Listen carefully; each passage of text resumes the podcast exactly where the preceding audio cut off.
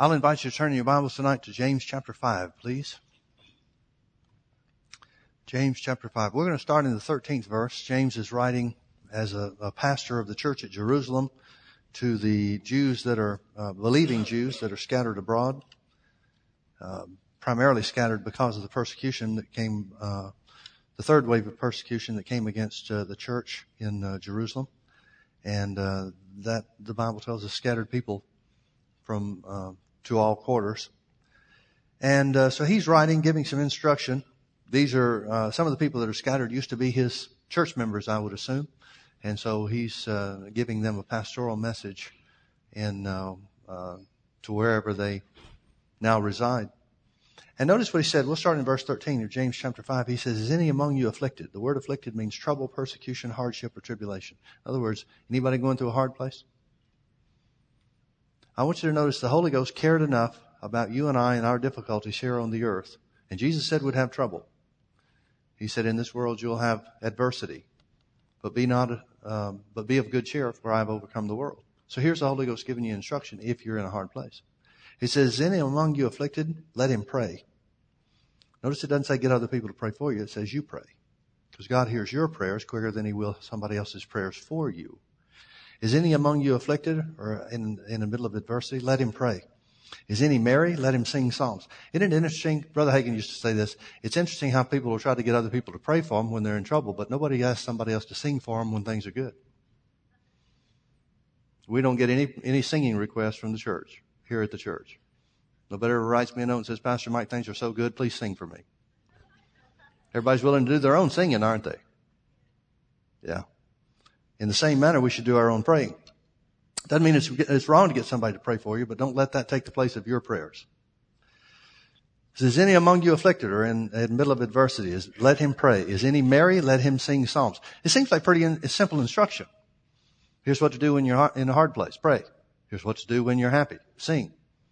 Is any sick among you? The implication is there shouldn't be because there is instructions, specific instruction for overcoming.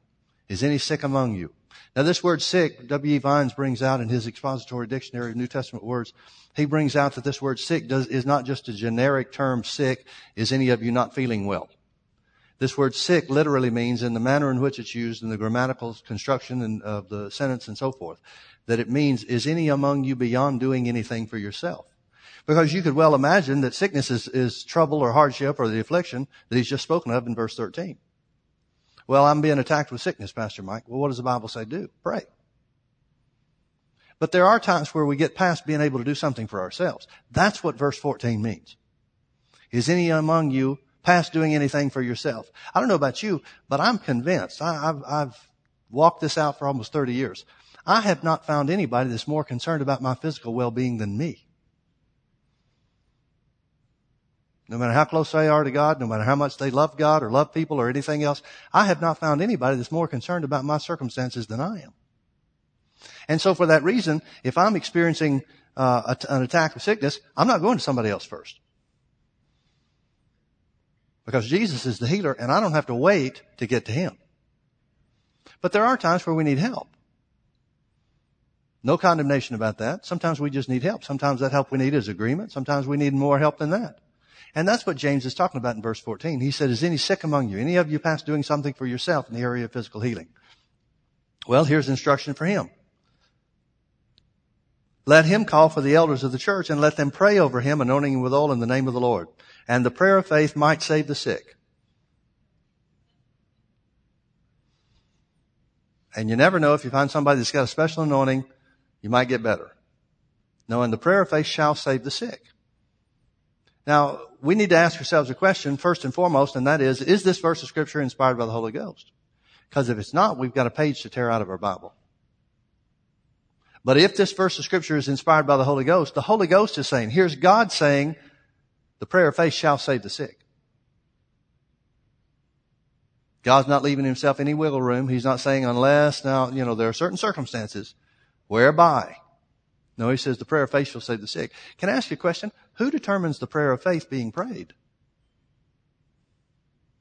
Isn't that you? Don't you have a choice of whether or not to pray the prayer of faith? Now the prayer of faith he's talking about is the prayer, the prayer that the elders pray over you. So it presupposes that the elders know something about healing being for us. It presupposes that they know, the elders of the church, and James, as the pastor of the church at the mother church in Jerusalem, would certainly know that the elders there in that church know that Jesus obtained for us a perfect redemption.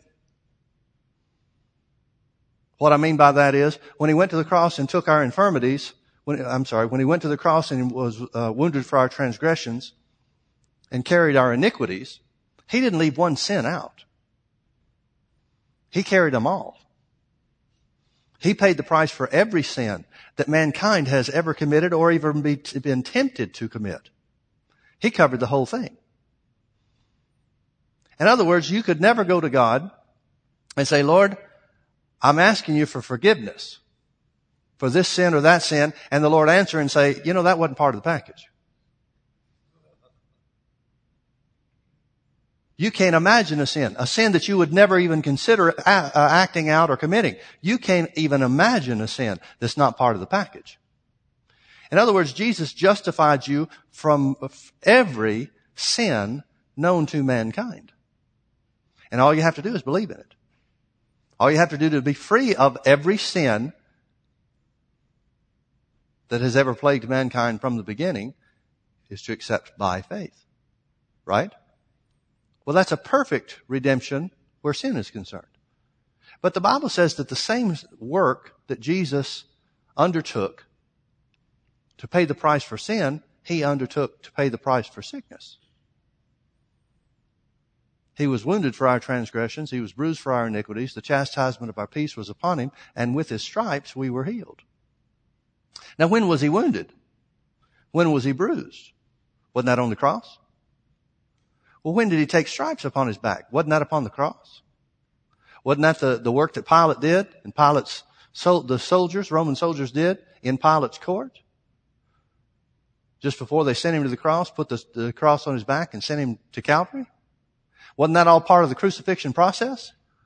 Wasn't that part of his examination before he hung on the cross?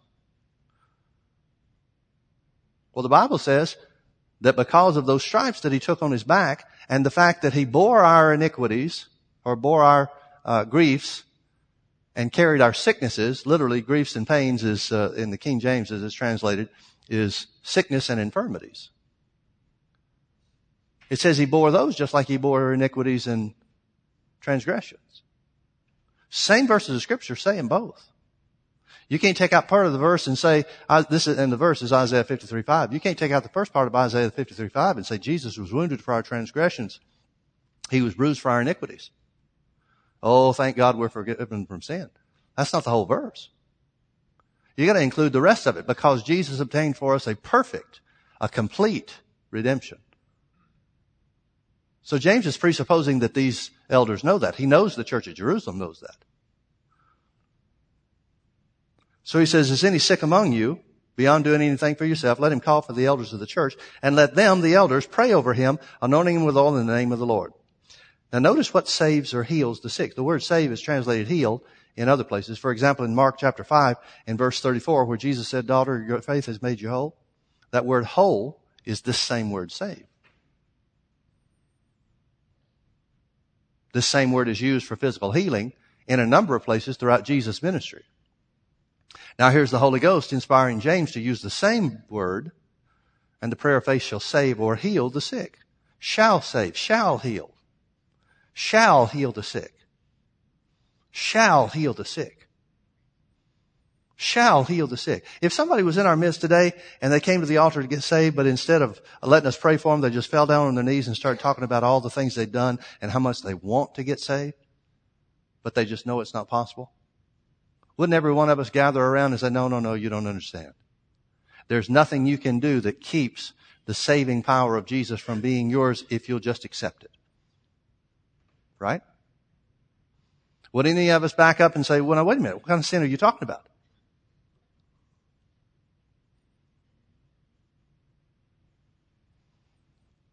Would any of us hear the list and finally get to one and say, oh wow, gee, I, I thought you were talking about lying or stuff like that. My goodness. Of course not. Because we all understand that every sin was paid for. Well, which sicknesses are not? Same work of Jesus, same blood of Jesus spilled. which sicknesses were not paid for.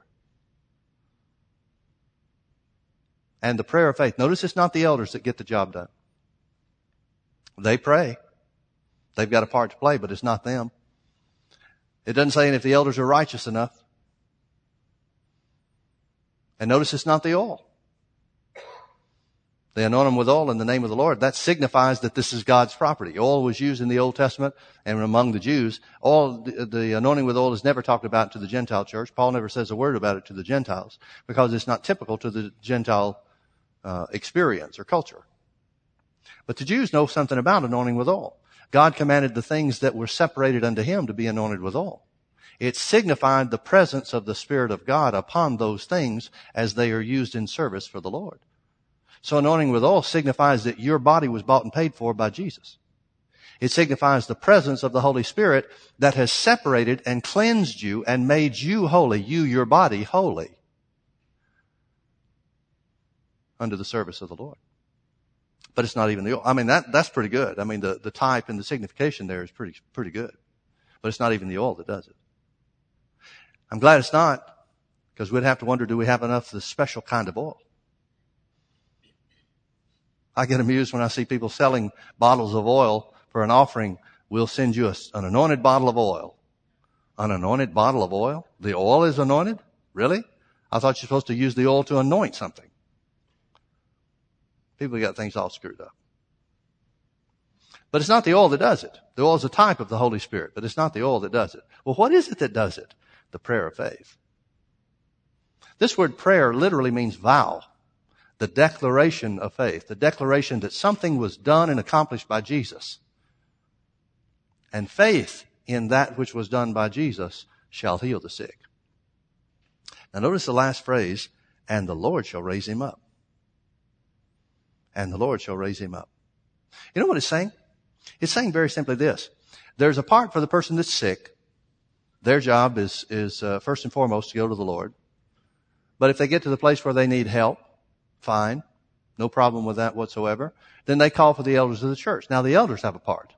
The elders pray or make that declaration of faith over them. And they anoint them with oil, which signifies your body belongs to the Lord just like your spirit does. Jesus paid the price for both. He paid the price for your spirit by forgiving sins. He paid the price for your body by taking sickness upon him. But after that, it's all in the Lord's hands and the Lord might raise him up. Now, same shall used in healing the sick says the Lord shall raise him up. And the Lord shall raise him up. Yeah, but what if they've committed sins? And if he's committed sins, James must know what people think. He's probably worked enough with people to understand how this goes. And if he's committed sins, doesn't say that he's going to, that that's the cause of his sickness, but some cases there is sin involved. And if he's committed sins, you're going to have to pray a special, special, special kind of prayer. Bring a special offering. Make a special vow or dedication to the Lord. Because you got to fix that before you can expect God to do anything for you. No, it says, and if he's committed sins, he shall, they shall be forgiven him. It doesn't even say you have to pray a separate prayer for sins.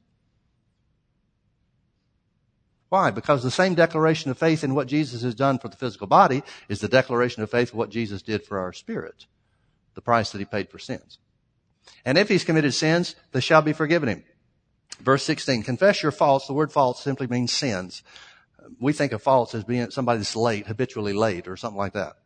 He's not talking about that. He's saying confess your sins one to another and pray one for another that you may be healed. Now, when's the only time that I would confess my sins to you? If I've wronged you. See, some people have the idea that we're supposed to confess whatever we've ever done. And, and messes have been made by people standing up and saying, oh, I just need to confess this and get it off my chest. That's not what the Bible says. It says confess your faults or your sins one to another. In other words, if I do you wrong, I need to make it right with you. If I haven't done you wrong, I don't have anything to confess to you. Yeah, does that mean you never sin, Pastor Mike? No, it means when I sin, I confess to the one that I sinned against, and that's God. Not you. Confess your faults or your sins one to another and pray one for another that you may be healed. What's he saying? He's saying the grudges and the unforgiveness that we hold against another, one another, sometimes hinders our healing from taking place.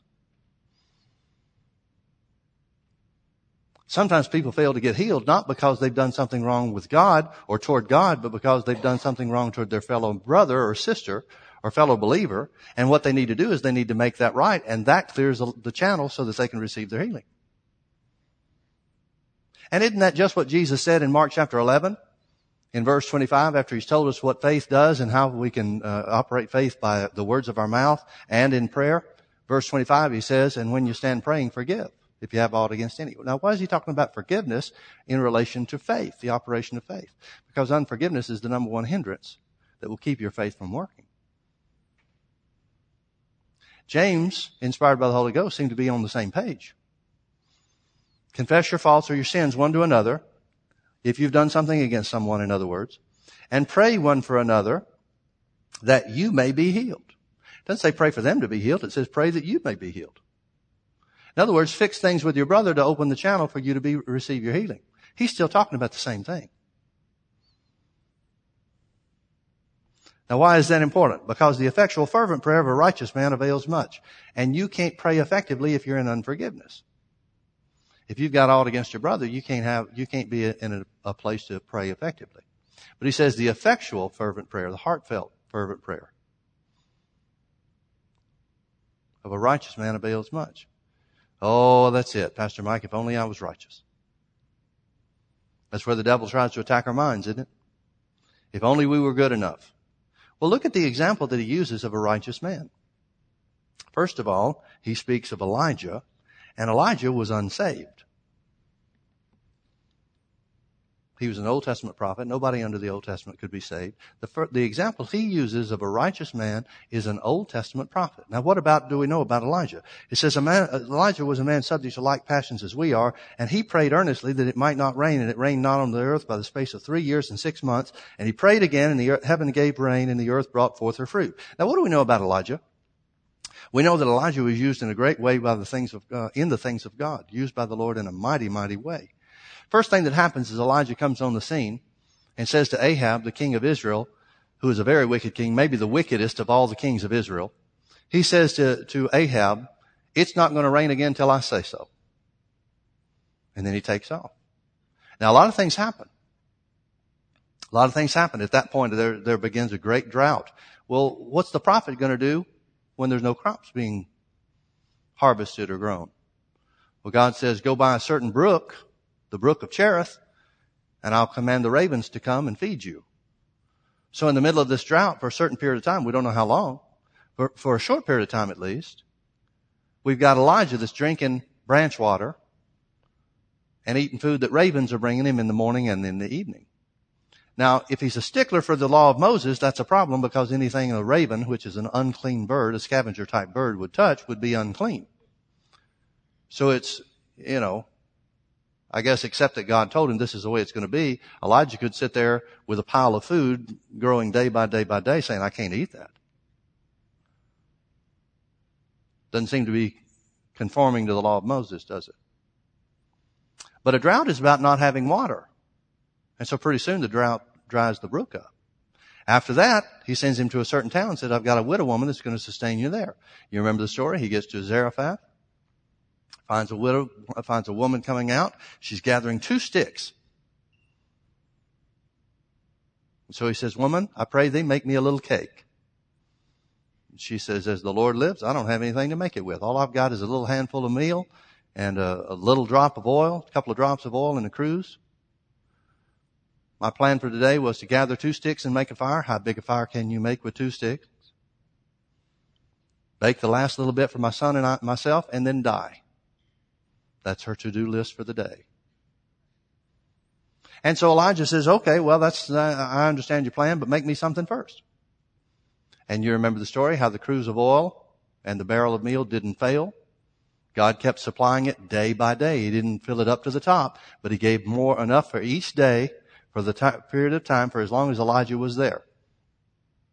Then the Lord speaks to Elijah and says, go back to Ahab. So he does. He goes to Ahab and he stands before Ahab who has his wife Jezebel has these 450 prophets of Baal and Elijah challenges them. Said, how long halt you between two opinions? Let's have a contest. Let's both build an altar and call on our gods. You call on Baal and I'll call on Jehovah God, the God of Abraham, Isaac, and Jacob. And the God that answers by fire, let him be God.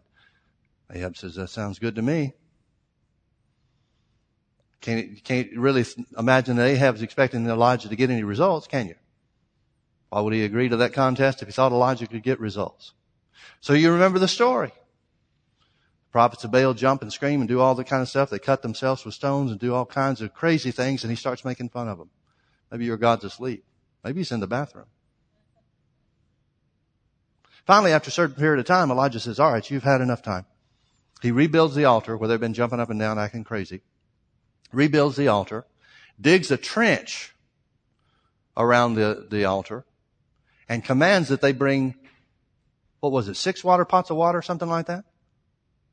And soak the altar, and it soaked the wood, it soaked the sacrifice, it soaked everything around, and there was water running over that filled the trench. Now folks, water is the most precious thing there is in a drought. And he's commanding them to take a lot of water and soak this thing down. And finally he says one prayer. He says, Lord, show that you're God, that I'm your servant, and that I've done these things at your word. Fire falls from heaven, consumes the sacrifice, burns up the wood, laps up the water in the trench, and burns it, consumes the stones. Then it says Elijah, he didn't command it to be done. Elijah takes a sword and kills those 450 prophets of Baal. We're talking about a rough and ready guy, aren't we? So far, this looks like a guy that has done things that nobody else has done before. I mean, he's one of a kind, right? But then Jezebel hears that he killed her prophets. Those prophets, those men that she used to control the people on behalf of the king. She controlled the people, therefore she controlled the king. So she threatens him. She says, so shall, when the word comes to her, she says, so shall I do unto Elijah by this time tomorrow. Now Elijah, the man of great faith and power, hears that and takes off running. Now here's what a righteous man looks like. He does great exploits on some occasions, and then he gets scared and he takes off, runs for the hills. Sits up under a juniper tree and starts complaining. He says, Oh God, just let me die. There's nobody left but me. I'm the only faithful one out there. I can see a couple of problems with Elijah. First of all, he's thinking too highly of himself because the Lord says, no, you don't understand. I've got 7,000 people that haven't bowed the knee to Baal. You're one of 7,000. Elijah thought he was number one numero uno. God says, you're only one of 7,000. Plus, the second thing I see about Elijah is that he's a liar. He lets his emotions control him just like we sometimes let our emotions control us. Because he gets up, uh, up there and starts crying out to God and says, Oh Lord, just let me die. If he wanted to die, he could have stayed where Jezebel was and she could have taken care of that. There's only one reason he ran up into the mountain and that was to live. Yet he gets up there and starts complaining to God saying, Oh, just let me die. Well, he didn't mean let me die any more than you've cried out to God and said, let me die in the same manner. So it doesn't sound like this guy is always on track, does it? He did some great things, but just like the scripture says, he was a man subject to like passions. In other words, he missed it just like you miss it. Yet that's the example that the Bible used. An unsaved man that's subject to the same emotional shifts that we have in our daily lives is the example that is used as a righteous man who prayed and got great results.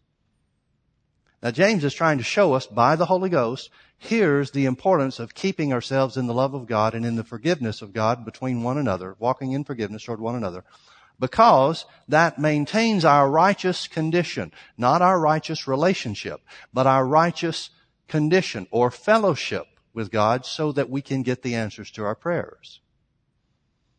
I would submit that every one of you are more righteous than Elijah ever was because of the blood of Jesus. Now he's not through talking yet. Notice he says, and all this is in context to getting your prayers answered. Your prayer in verse 13, if you're in trouble, pray. If you're merry, sing songs. And if any, there's any sick among you, let them call for the elders of the church and let them pray over them, anointing them with oil in the name of the Lord. And the prayer of faith shall save the sick. Then he says, confess your faults one to another. And pray for one another that you might be healed. Everything that he's talking about regarding Elijah and the effectual fervent prayer of a righteous man availing much, everything he's talking about is so that you get your prayers answered, so that you can get yourself out of trouble, through prayer and so that you can receive your healing through prayer. Everything. And he continues in verse 18. Oh, I'm sorry, verse 19. It says, Brethren, if any of you do err from the truth, and one convert him, let him know that he which converteth the sinner from the error of his way shall save a soul from death and shall hide a multitude of sins. Now I would submit to you, first of all, that the sinner he's talking about is not the unsaved person. Because he said in verse 19, if any of you err from the truth. Now what truth is he talking about? Well, certainly that would be truth concerning forgiveness. If we see someone or if we ourselves catch ourselves in that we have strayed from walking in forgiveness and we're holding unforgiveness or a grudge against somebody else, then we've erred from the truth. But wouldn't it also be erring from the truth if we're looking to some other manner or some other means for healing other than the instruction that he gives us or some other means to escape our trouble except the instruction or other than the instruction that the Holy Ghost gives us in verses 13 and verse 15? Bible says in the Old Testament that King Asa was sick and he sought the physicians and he died. What James is saying by the Holy Ghost is you've got to keep your eye on the Lord if you expect to get results from him. Let's finish reading and we'll make our comments. Brethren, if any of you do err from the truth, that would be err from the truth concerning healing, the instruction that he just gave us for healing. And one convert him, in other words, and somebody help him to get back on track, get his eyes on the Lord. Let him know that he which converteth the sinner, not talking about getting somebody saved. He's talking about getting the believer back, his eyes back on the Lord. Let him know that, he which converteth the sinner from the error of his way shall save a soul from death. Wonder how many Christians have died because they haven't sought the Lord for healing. Shall save a soul from death and shall, uh, shall hide a multitude of sins. You know the problem with, with most of the modern day churches, I see it? They've got one eye on the Lord and one eye on the doctor.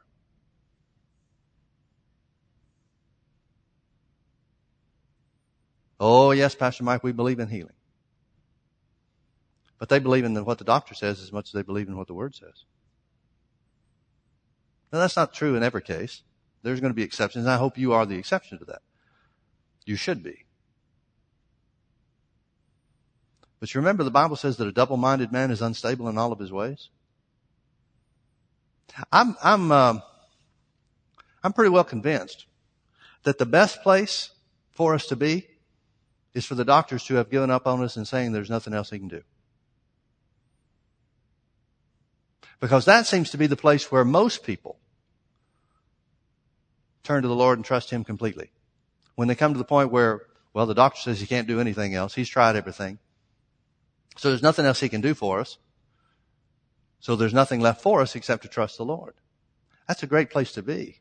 It's a shame that we have to do that out of desperation or as a last resort.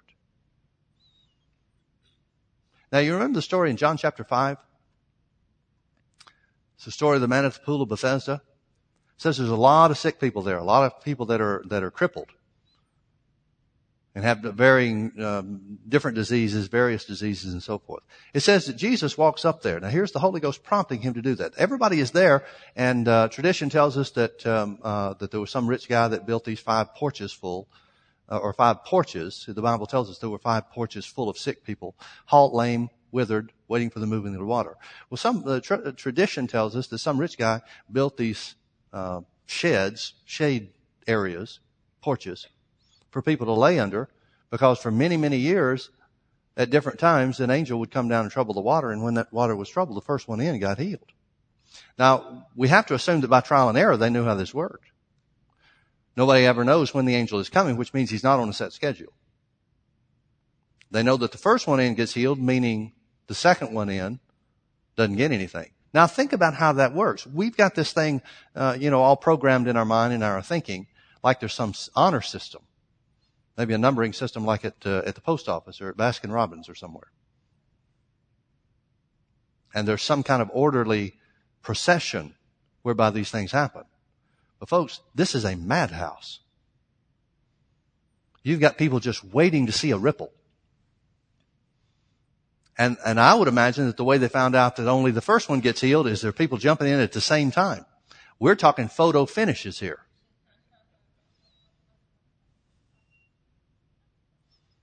Wouldn't it be something to think that you were the first one in and somebody beat you by a fraction of a fraction of a second? They get something and you don't get something. Bible says first one in.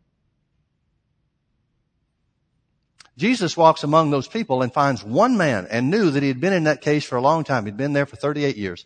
He said, wilt thou be made whole? Now what is Jesus doing? Jesus is asking him, what are you looking at? Jesus knows why he was sent. He knows what power he's been given and anointed with to heal the sick. At this point in time, he's had meetings where multitudes of people were healed. He's had different situations where everybody in the crowd that was sick was healed, and he healed them all and so forth. He's had a multitude of situations just like this. He sees the crowd. I guess he, he, uh, it would be interesting to know. I could speculate, but I, I, I would have no way to be sure. But it would be interesting to know why Jesus didn't stop there and preach about the Spirit of the Lord is upon me because He's anointed me to heal the sick. That would seem like a very interested crowd. But that's natural thinking because there's nobody there that would take their eyes off the water to look at him even if he was preaching about healing the sick. And I think that's a big picture of what we have a lot of, uh, to a great degree, a lot of in the modern day church. If I was there, part of that crowd, thinking that the water and the angel coming and troubling the water was the only hope I had, you're not getting my eyes off that water. For me, forget those porches. I'm going to be sitting in the water. Wait for the angel to come. I don't understand why people weren't in the water. Maybe they've tried that and found that didn't work. I don't know. But I'm sure not going to be interested in some salesman that comes by trying to get my attention when I'm waiting for that water. And that's exactly how Jesus would have been perceived. So Jesus asked this one man, he said, wilt thou be made whole? Wilt thou be made whole? You know what he's asking him? He's asking him, will you look away from the water to the way that God has sent healing to be received? Well, the guy's got all kinds of excuses. Don't we all? I ha- sir, I have no man. When the water is troubled to put me in the water, but while I'm get- coming down, another gets there before me. In other words, he's saying, my problem is I'm too slow. Now people can make all kinds of excuses, and they do. My problem is my past. My problem is stuff that I've done. My problem is I don't have enough faith. You can come up with any variety of excuses that you want to. But Jesus is still asking him the same question, and it's only one question. Wilt thou be made whole? Wilt thou be made whole? Now think about what that, that question asks, really asks. It's saying, do you will to be healed? If Jesus gets him to answer yes, he knows he's the one sent to minister healing from the Father. All he's getting, trying to get the guy to do is say yes. And the guy never even says it. Never even says it. Don't tell me that everything has to be right for you to get healed. Don't tell me that every little T has to be crossed and every little I has to be dotted. Don't you tell me that that's the only way that it works. The mercy of God's a lot bigger than that. The mercy of God that's exemplified in the ministry of Jesus didn't work that way. This guy really never even answers the question. He just tells what the problems are. And then finally, Jesus says, rise, take up your bed and walk. He leaves it up to him. If you will be healed, then take a step forward. Do something you can't do. Rise, take up your bed and walk. Now, I don't know how it worked. I don't know if the guy just stopped and said, well, okay, I'll give it a shot. Or if he felt strength and then he moved. I don't know. The Bible doesn't say.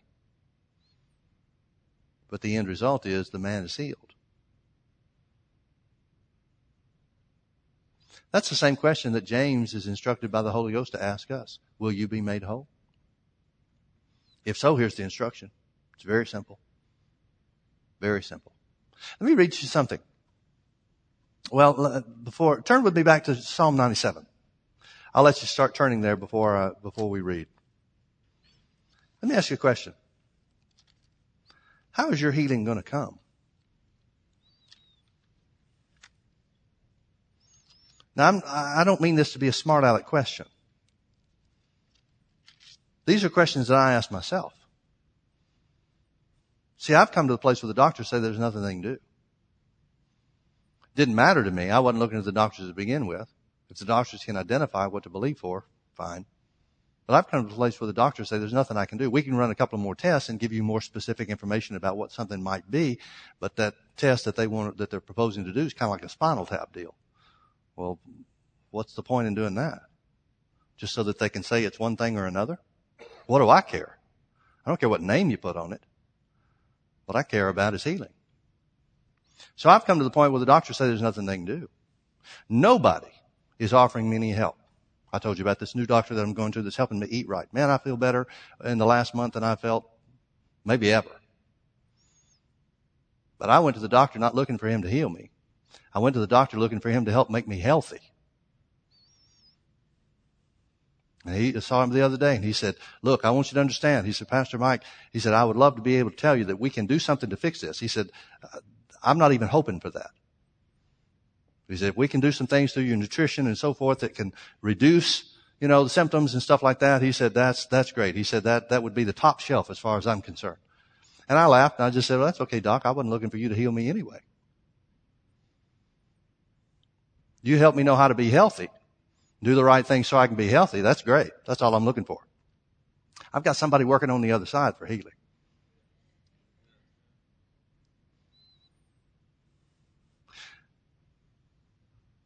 But I've had to ask myself, what's healing going to look like for me?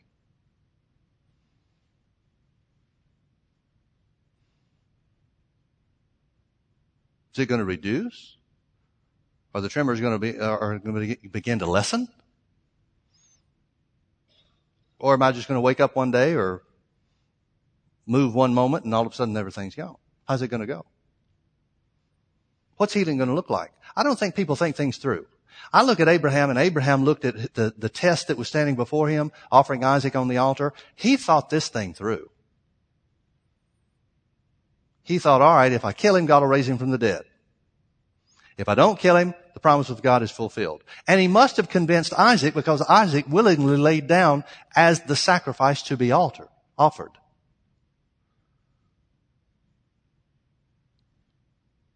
That's quite a father-son talk, wouldn't you agree? Think of what Isaac had to be convinced of.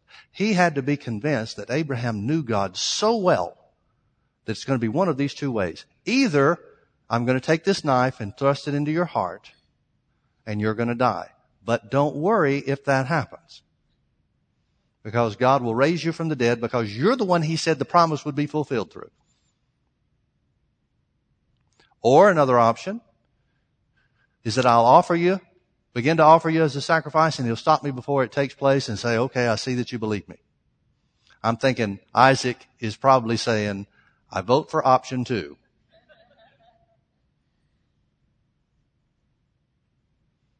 But either way, Isaac had to be convinced because of Abraham's confidence in his relationship with God. So how's healing going to come? I've seen it work both ways. I've seen people with situations where their, their symptoms just began to go away, began to lessen, little by little by little. Pretty soon it was gone, never to return, and that was it. Well, they were happy. But I've seen things disappear instantly. I say instantly, I mean in a moment of time. They may have believed for it for a long time before it did, eh, before anything ever happened. So what about me? Which way is it going to go? I don't have an answer.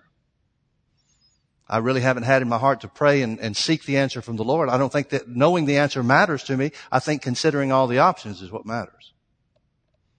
So what's it going to be? I don't know.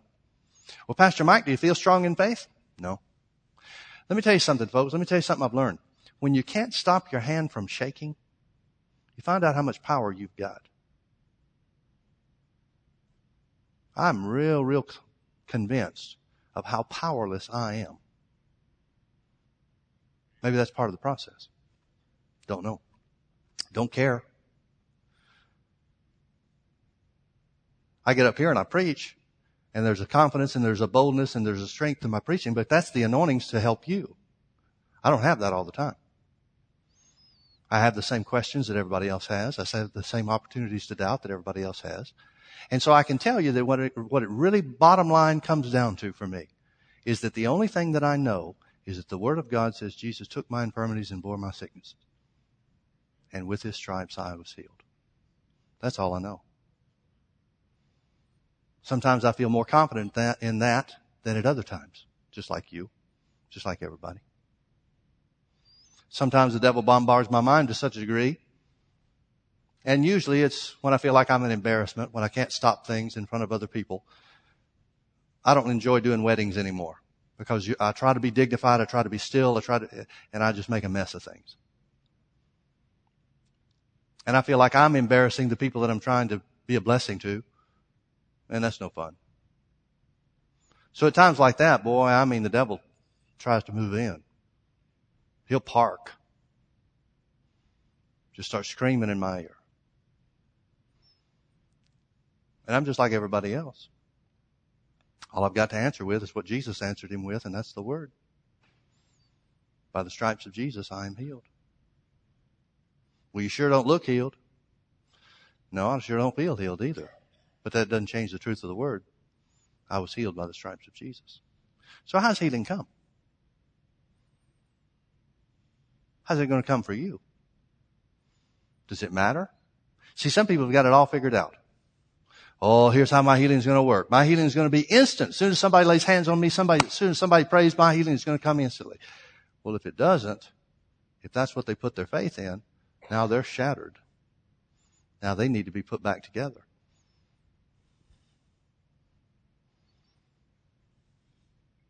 Well, what was their faith really in? Was their faith in healing from heaven? Or was their faith in instant results? See what I mean? I've determined to put my faith in something that no matter what the circumstance is, it can't shake it. And the only thing that I can come up with is the truth of the word.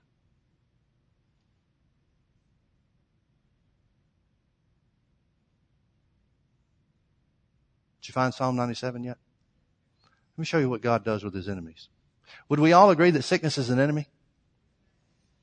Remember where we started, James 5, verse 15? Is any sick among you? Let him call for the elders of the church and let them pray over him, anointing him with oil in the name of the Lord. And the prayer of faith shall save the sick, shall heal the sick, and the Lord shall raise him up. And the Lord shall raise him up and the Lord shall raise him up. I'm not sure how many people put themselves in the hands of God to finish the project. Because that's really what James 5, 15 is talking about.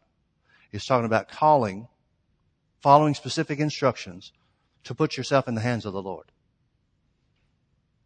And the Lord shall raise him up. And the Lord shall raise him up. I'm not sure how many people put themselves in the hands of the Lord to do the job. Here's what God does. Psalm 97 verse 1. The Lord reigneth. Let the earth rejoice. Let the multitudes of islands be glad. Clouds and darkness are round about him. Righteousness and judgment are the habitation of his throne. A fire goeth before him and burneth up his enemies round about. I'm going to read that verse again. A fire goes before him and burns up his enemies round about. A fire goes before him. That means wherever God is on the scene, there is a fire that goes in front of him or before him and burns up the enemies.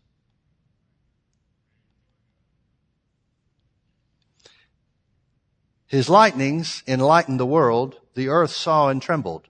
The hills, literally the word hills is the word mountains. The mountains melted like wax at the presence of the Lord, at the presence of the Lord of the whole earth. The heavens declare his righteousness and all the people see his glory. Now folks, is there anything that represents the strength of this physical realm more than a mountain?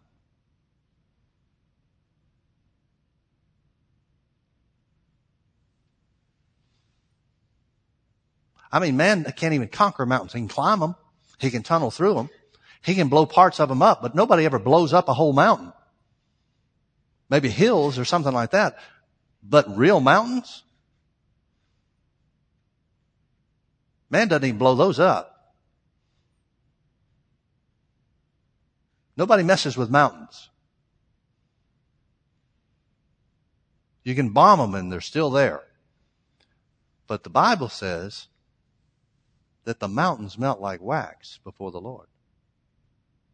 Do you realize that there is coming a literal day when God is going to peel back the universe like a sheet? That the earth, everything about this physical realm, everything that looks to us to be so real and so sure and so absolute and everything we can touch and feel and all that other kind of stuff, where the earth will be consumed with the Word of God? That's the God that made a promise to you for healing. A fire goes before him and burns up or consumes his enemies. Let me read something to you, an experience that Wigglesworth talked about. I spent the afternoon with Wigglesworth today, so I'm kind of on top, on his thing right now. He said this. He said, I went to a certain place one day and the Lord said, this is for my glory. A young man had been sick for a long time, confined to his bed in an utterly hopeless condition. He was fed only with a spoon and was never dressed. The weather was damp, so I said to the people of the house, I wish you would put the young man's clothes by the fire to air. At the first, they would not take any notice of my request, but because I was persistent, at least they got, they at last got out his clothes. And then when they were aired, I took them into his room. The Lord said to me, you will have nothing to do with this and I just lay out prostrate on the floor. The Lord showed me that He was going to shake the place with His very glory. The very bed shook. I laid my hands on the young man in the name of Jesus and the power fell in such a way that I fell with my face to the floor. In about a quarter of an hour, the young man got up and walked up and down praising God. He dressed himself and then went out into the room where his father and his mother were and he said, God has healed me. Both the father and mother fell prostrate to the floor as the power of God surged through that room. There was a woman in that house who had been in the asylum for lunacy, and her condition was so bad that they were about to take her back, but the power of God healed her too. The power of God is just the same today as of old. Men need to be taken back to the old paths, to the old time faith, to believe God's word and every thus saith the Lord therein.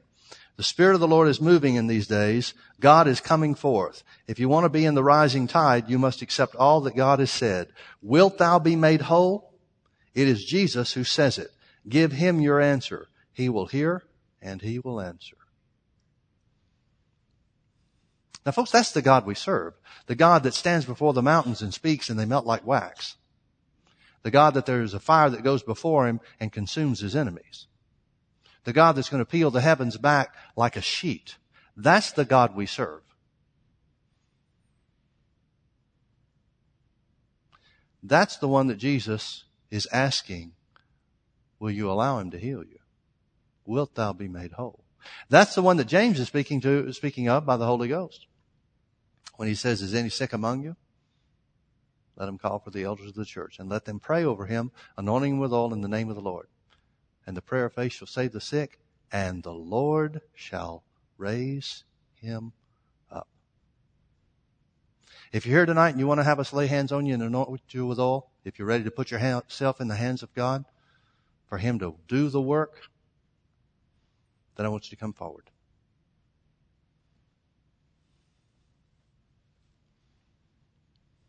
Just line up across the front, if you will, please. The ushers, if you guys can help them. Put your toes on the, the edge of that uh, brown platform, plat, uh, that what's that called? Carpet. Thank you. Side by side. Don't stand behind anybody, please.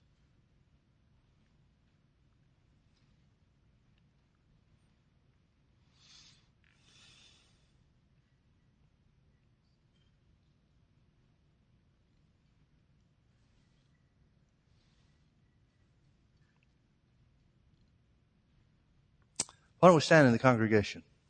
I want you to participate with us, if you will, please.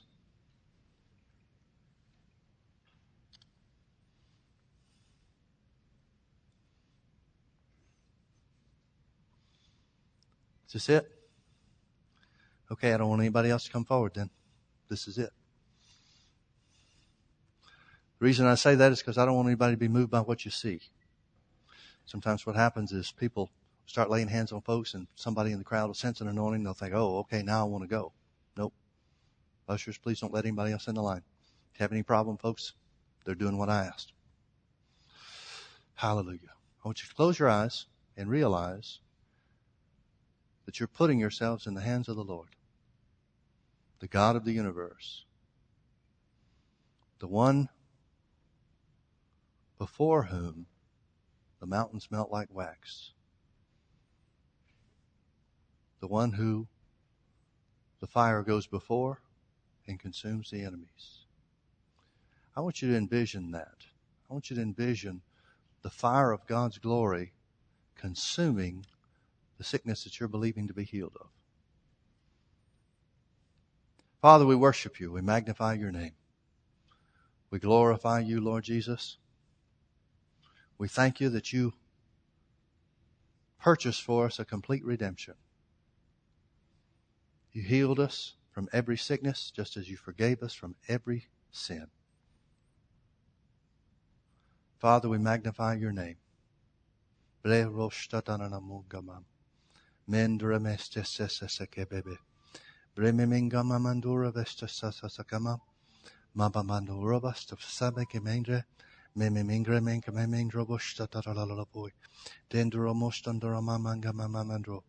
Rebebek sesa sosogramenga.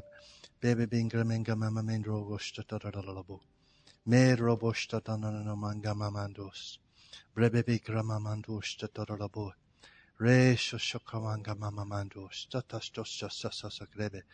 Nita nana manga mama monturo bestis sekinga menda ramosta tararabo babis. Brebe bingro ramosta tananama. Lord, we take this action in obedience to your word. We thank you, Lord Jesus, that you are the healer.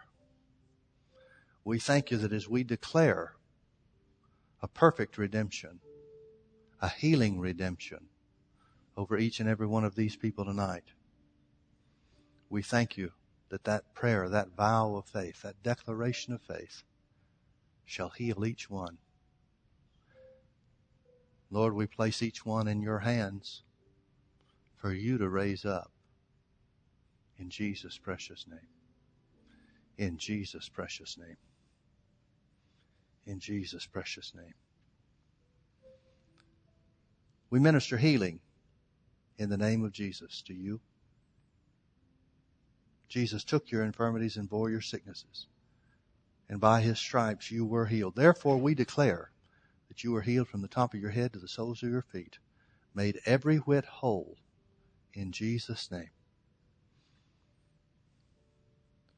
We lay hands on our sister and we declare that she is healed by the stripes of Jesus. According to the Word of God,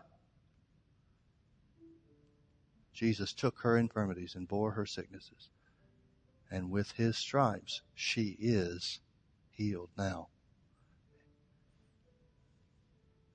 We minister healing to our sister.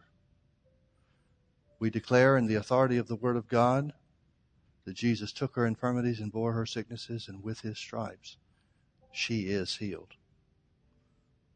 Thank you, Lord, for raising her up. We lay hands on our brother in the name of Jesus. And in obedience to his word, we minister healing to him now. We thank you, Lord, that the, Jesus took his infirmities and bore his sicknesses, and with his stripes, he is now healed. Thank you, Lord, for raising him up.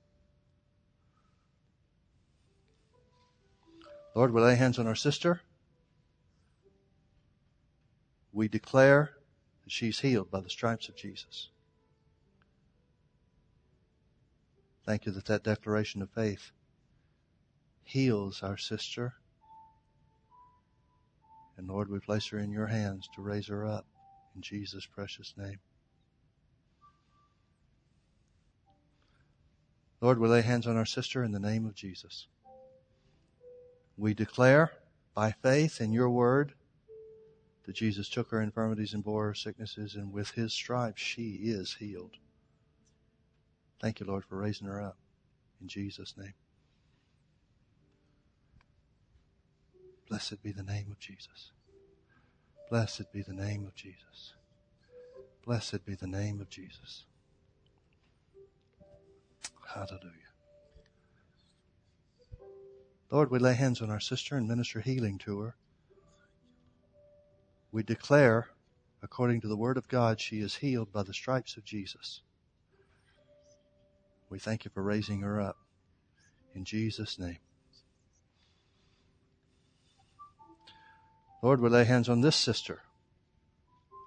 We thank you that she's healed by the stripes of Jesus. That declaration causes her to be healed. We thank you, Lord, that you raise her up. In Jesus' precious name. Lord, we lay hands on our brother. Thank you. We minister healing. According to your word, Jesus took his infirmities Okay, I need you to be quiet and receive. Hallelujah. If you're putting out, you can't take in. Father, in Jesus' name, we lay hands on our brother. We minister healing to him. According to the word of God, Jesus took his infirmities and bore his sicknesses, and with his stripes, our brother is healed. Thank you, Lord, for raising him up. In Jesus' precious name. Lord, we lay hands on our brother in obedience to your word. We anoint him with oil, even as the word instructs us to do. And we declare by faith that Jesus took his infirmities and bore his sicknesses. And with his stripes, Mike is healed. Lord, we thank you that you raise him up. You said you would do it, Lord. Just as you said the prayer of faith shall save the sick, you said that you, the Lord, shall raise him up. Lord, we put him in your hands. We thank you for doing it in Jesus' name. Lord, we lay hands on our sister. According to your word, Jesus took her infirmities and bore her sicknesses, and with his stripes she is healed. Thank you, Lord, for raising her up in Jesus' precious name. We declare that she's healed now. Amen. Hallelujah. Lord, we lay hands on our brother in the name of Jesus. According to the word of God, Jesus took his infirmities and bore his sicknesses, and with his stripes our brother is healed. So, Lord, we thank you now for raising him up. In Jesus' precious name. Lord, we lay hands on our sister. And for her, the word is true. Jesus took her infirmities and bore her sicknesses, and with his stripes she is healed. Thank you, Lord, for raising her up, for doing the work in Jesus' name. Lord, we lay hands on our brother. According to the word of God, Jesus took his infirmities and bore his sicknesses, and with his stripes our brother is healed. Thank you, Lord, for raising him up. In Jesus' name. Lord, we lay hands on our sister in Jesus' name. I thank you that she's healed by the stripes of Jesus. And we thank you for raising her up now. In the name of Jesus. Lord, we lay hands on our sister. According to your word, Jesus took her infirmities and bore her sicknesses, and with his stripes she is healed. Thank you that our declaration of faith heals the sick, and that you, Lord, raise her up. In Jesus' name. In Jesus' name. In Jesus' name. In Jesus' name. You? Father, we lay hands on our sister. We anoint her with oil in the name of the Lord. We thank you that Jesus took her infirmities and bore her sicknesses, and with his stripes she is healed. Thank you, Lord, for raising her up. In Jesus' name. Now, Father, I agree with my brother, that which we have already prayed, that the power of MS has been broken over his life, that you are raising him up now and that our brother is healed. In Jesus' precious name. Amen. Amen. Now, Lord, we prayed for these in obedience to your word. So now we place them in your hands. Jesus, you're the healer. No man can heal. But we thank you now, once again, that your word says that you shall raise them up. I thank you, Father, that the fire of God is put it to work in their lives to consume sickness and disease. If the mountains melt like wax, Father, before your word, we thank you that sickness does as well. In Jesus' precious name. In Jesus' precious name. In Jesus' precious name. Hallelujah. Lord, we magnify your name. We worship you. We thank you for your goodness. We thank you for your healing power. We thank you, Lord, for making good in your word in each one of their lives. In Jesus' precious name. In Jesus' precious name. In Jesus' precious name. Blessed be the name. Worthy is the Lamb. Worthy is the Lamb seated upon the throne. Oh Lord, we bless you. We magnify your name. Worthy is the Lamb who was slain for our sins, who redeemed us from sickness. Hallelujah. Blessed be your name, Lord Jesus. Blessed be your name, Lord Jesus. Blessed be your name, Lord Jesus. Blessed be your name. Jesus, the healer. Jesus, our Savior. Jesus, our deliverer. Hallelujah. Father, your word says that you are an all consuming fire. We thank you that the fire of God consumes sickness in each and every one of their lives. In Jesus' precious name. In Jesus' precious name. Amen. Amen. Amen. Praise the Lord. Was it done? You're in the hands of the Lord now. What's the, is it the Allstate commercial? You're in good hands with Allstate? You're in good hands when you're in the hands of the Lord. Amen. God bless you. Thank you for being with us.